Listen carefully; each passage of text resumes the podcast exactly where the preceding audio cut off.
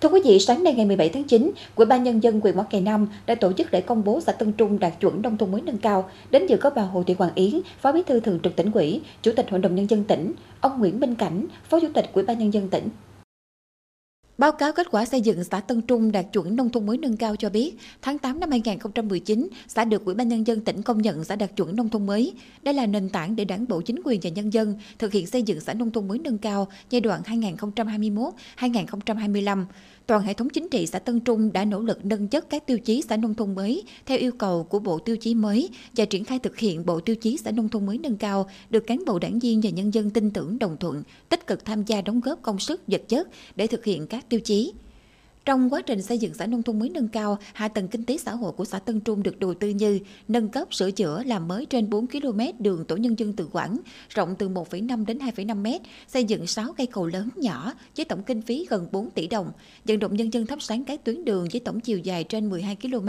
kinh phí trên 100 triệu đồng, thực hiện 9G giảm tốc trên các tuyến DX và DA đã đạt chuẩn với kinh phí trên 66,6 triệu đồng từ ngân sách xã.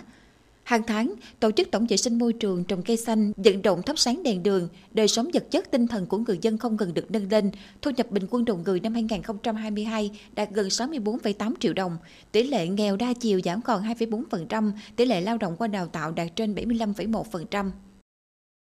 À, từ khi mà đã được Ủy ban tỉnh à, Bến Tre à, quyết định à, công nhận xã đạt chuẩn nông thôn mới nâng cao, thì ban chỉ đạo, à, ban phát triển xã cũng có kế hoạch để rồi à,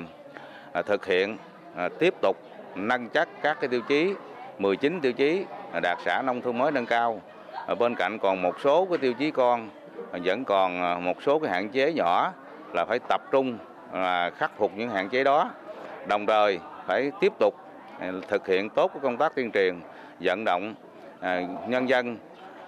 để rồi hưởng ứng đồng thuận, đồng lòng trong quá trình tổ chức thực hiện các cái tiêu chí nông thôn mới nâng cao để hướng tới là thực hiện xây dựng thành công xã nông mới kiểu mẫu. Với kết quả đạt được từ đầu tư xây dựng các công trình hạ tầng thiết yếu, hệ thống giao thông nông thôn đã tạo được điều kiện tốt cho bà con yên tâm đầu tư sản xuất kinh doanh, góp phần phát triển kinh tế xã hội trên địa bàn xã.